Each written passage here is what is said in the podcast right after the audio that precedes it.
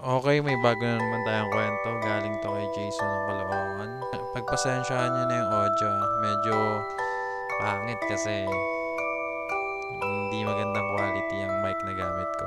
Huwag nyo po sanang kalimutan mag-subscribe, like and share, and comment po. Maraming salamat po.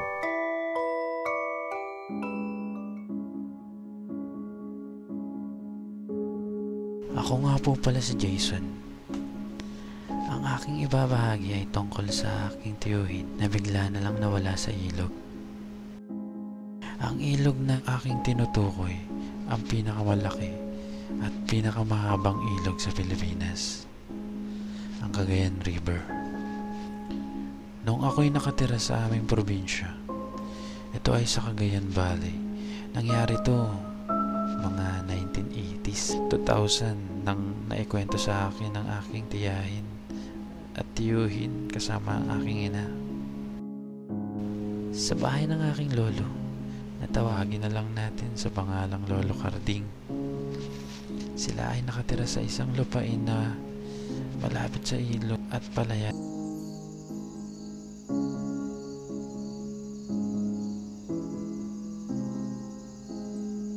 Ang bahay ng aking lolo ay isang mumunting kubo pero masasayang pamilya.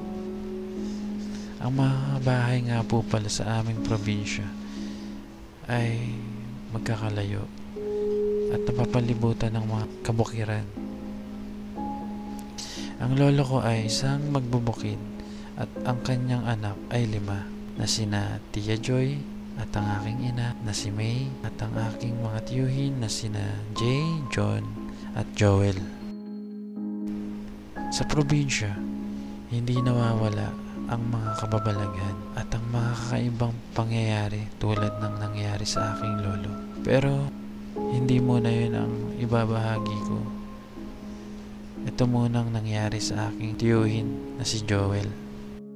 Nung siya ay patungo sa ilog ng Cagayan River para magpastol ng kanilang kalabaw. Taya, alis muna po ako. Ipapastol ko lang ang ating kalabaw sa ilog. O sige anak, mag-iingat ka dun. Teka, isuot mo tong kalme de kontra. Para saan to tay? Basta, suotin mo na lang.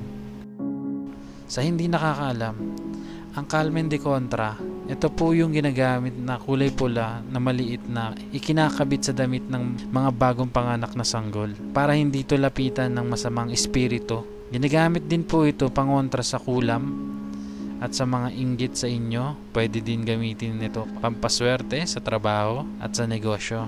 Protection din ito sa mga aswang at sa mga maligno. Balik tayo sa kwento. Habang kalmadong binabaybay ang daan sa kabukiran, ay kanyang pinagmamasdan ang lawak ng lupa sa kanyang kinatatayuan.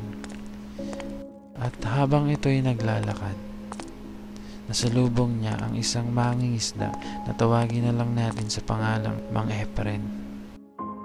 Papunta rin ito sa ilog, ngunit ito ay sa kabilang bahagi ng ilog. Binati niya to ng Magandang hapon, Mang Efren. At ako'y binati din. Magandang hapon din sa'yo. Saan ang punta mo? Sa ilog po, Mang Efren. Papaliguan ko lang po itong kalabaw namin. Ah, ganun ba? Mag-iingat ka, palubog na ang araw. Ito ay nagtaka, ngunit hindi na lang niya pinansin at nagpatuloy na lang ito sa kanyang patutunguhan. At nang nakarating na ang aking tiyuhin sa ilog kasama ang kanilang kalabaw, ay hinayaan nitong makapagbabad ang kanilang kalabaw sa ilog.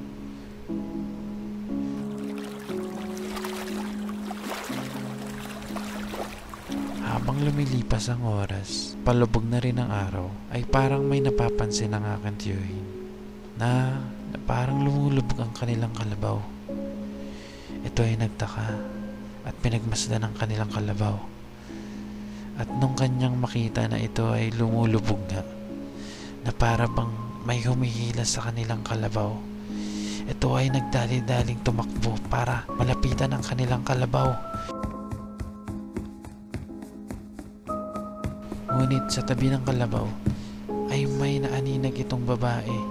Hindi nag-iisang pangkaraniwang babae ang nakita ng aking tiyuhin. Dahil ito ay may buntot na may kaliskis. Isang sirena. Para siyang inaakit nito. Dahan-dahan siyang lumapit.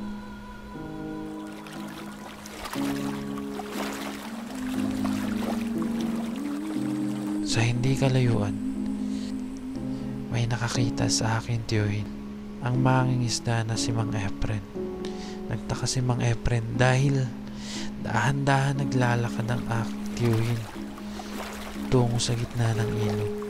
At nung tutulungan dapat ni Mang Efren ay bigla itong nilamon ng ilog. At hindi ito naabutan ni Mang Efren. Kaya dali-dali siyang bumalik ng dalampasigan upang ibalita sa aming pamilya nangyari sa aking tiyuhin.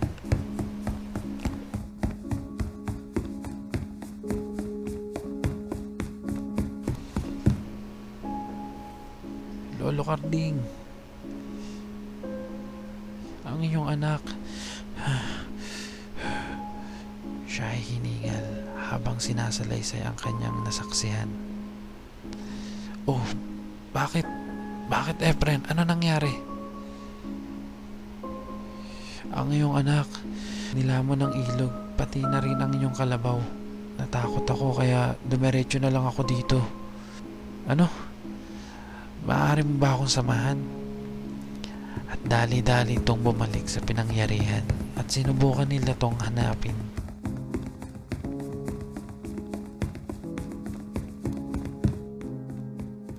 Ngunit sila ay nabigo.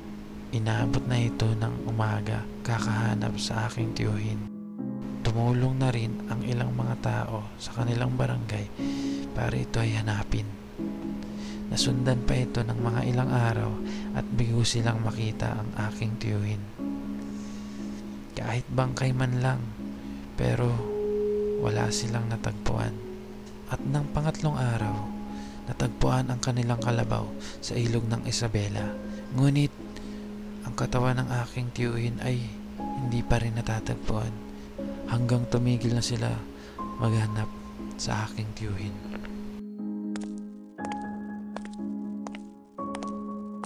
Nung nakauwi na ang aking lolo, ay sobra itong malungkot ay binalita sa aming pamilya. Sila ay nagsiiyakan sa pagkawala ng aking tiyuhin. Nakakalungkot ang pangyayaring yun.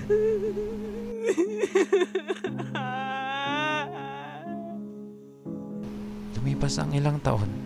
Ito ang araw ng pagkamatay ng aking tiyuhin. Nakalimutan ko na kung anong araw yun. Basta, nagpapadasal siya na taon-taon para sa aking tiyuhin. Ngunit, nung gabi ay sila ay nabigla nang may isang lalaking dumating at kami ay natakot at nagsitakbo dahil nakita namin ang aking tiyuhin. Ngunit, ito ay nagsalita. Tay, ako po ito. Buhay po ako. Nagtataka ang tiyuhin ko dahil ang daming nagbago sa paligid. Anak, buhay ka? Anak ko. At sila ay nag-iyakan.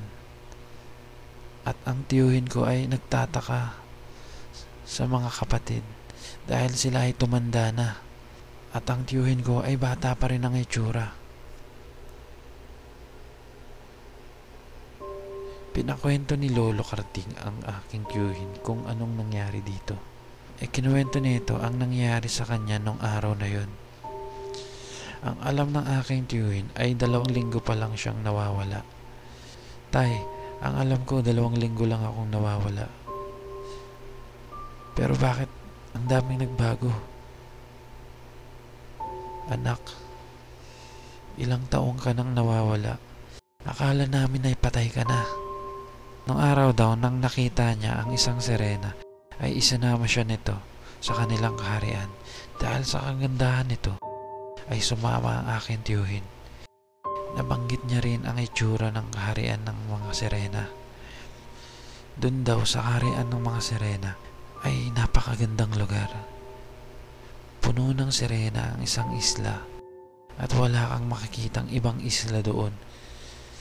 Bawat lingon daw ng aking tiyuhin ay napakalawak na karagatan ang mga matatanaw at maraming malalaking puno sa isang isla na yon.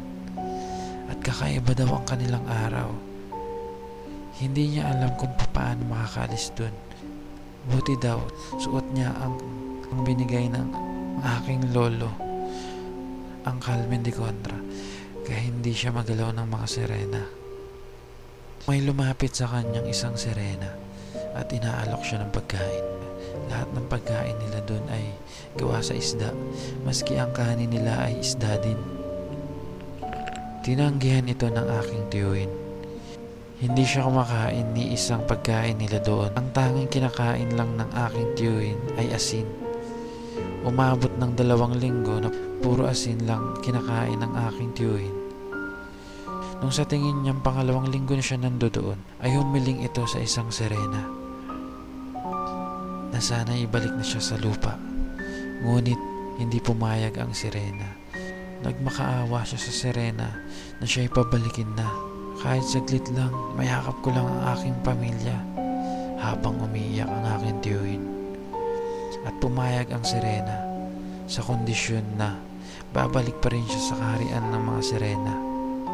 Mga ilang araw, hindi na ulit nakita ang tiyuhin ko at hindi na rin nag-aalala ang pamilya ko dahil alam nila kung saan ito nagpunta.